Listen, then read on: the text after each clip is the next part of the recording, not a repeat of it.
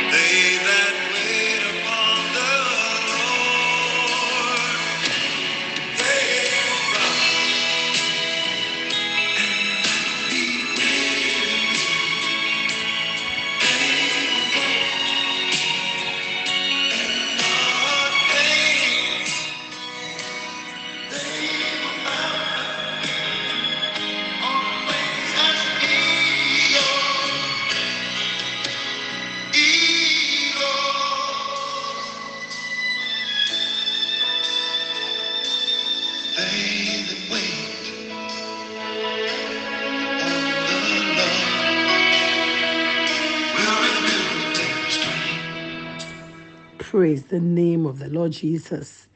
A beautiful song by Phil Driscoll.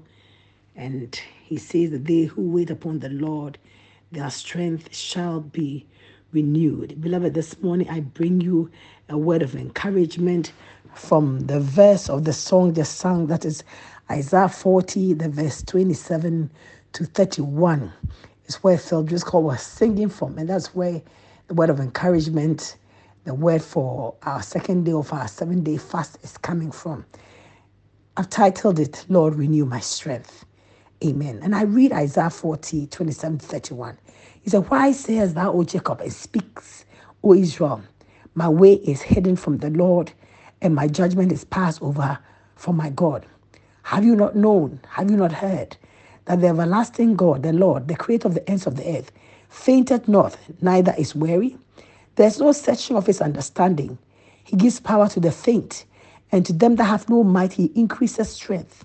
Even the youth shall faint and be weary, and the young men shall utterly fall. But they that wait upon the Lord shall renew their strength. They shall mount up with wings as eagles. They shall run and not be weary. They shall walk and not faint. Glory to Jesus. What a powerful, powerful scripture and word of God to us. So, why do you think that God has forgotten you? Why do you think that God has forsaken you? He said, Have you not known? Have you not heard that God, the everlasting God, He doesn't faint, He doesn't grow weary. Hallelujah. Blessed be the name of the Lord. Indeed, the Lord is our strength in times of weakness and a help in time of trouble. And beloved, it is guaranteed because God has spoken it and it's established. When God speaks a word, it is established. But sometimes in our trials, in our affliction, in our weight, it seems like God has forgotten you, and sometimes it brings you to a place of feeling at a loss. or God has rejected you, or God's word will not come to pass in your life. But beloved, God's word is established. Bible says, forever, O God, thy word is settled. It is established in heavens and therefore on the earth. So, beloved, never fear nor struggle in your mind about God and about his word. Never be afraid. God says to Israel, How can you say that the Lord does not see your troubles? How can you say God ignores your rights? How can you doubt God? Beloved, how can we doubt God in all his faithfulness and loving kindness? You see, the Lord sees and the Lord knows. And God, I declare to you this morning, will come through for you. God says that He does not faint or get tired. He does not also get fed up with your asking and your prayers to Him. On the contrary, God says He will renew your strength, renew your life, and give you the strength to move forward in life. You know, sometimes we get weary and tired of the monotony of life. We get weary and tired of the struggles, the battles, the, the, the, the hard pressed things, the bills, and everything that goes with life. But God doesn't grow weary. Amen. God rather increases us in strength and renews our strength when we are weary. Amen. God also doesn't get tired of hearing your prayers. In fact, God loves it when you come to Him in prayer. So never allow the enemy to deceive you that God doesn't see your trouble or God doesn't care or God has given up on you. Beloved, God will give power to those who are weak and faint by reason of the troubles of this world. Jesus once said that we are in this world, but we are not of this world. And so he asked the Father to keep us whilst we are in this world. Because Jesus came to this world and saw and went through all that we are going through. And because of that, he can be touched by the feet of our infirmities. He empathizes with us and he gives us strength. The Lord says, beloved, to you this morning, that as you wait on him, as you look to him, as you pray, he will renew your strength and cause your life to be strengthened to fulfill your God given destiny. If it's healing, he will heal you. So you rise up to fulfill your God given destiny. If it's financially that you've gone down, God will renew that strength, that financial strength, that you'll be able to rise up to do what you have to do for the kingdom. Beloved, there's an anchor of hope for those who trust in the Lord. Hallelujah. Whenever you trust in God, it's like an anchor that keeps you safe and, and strong and, and not drifting.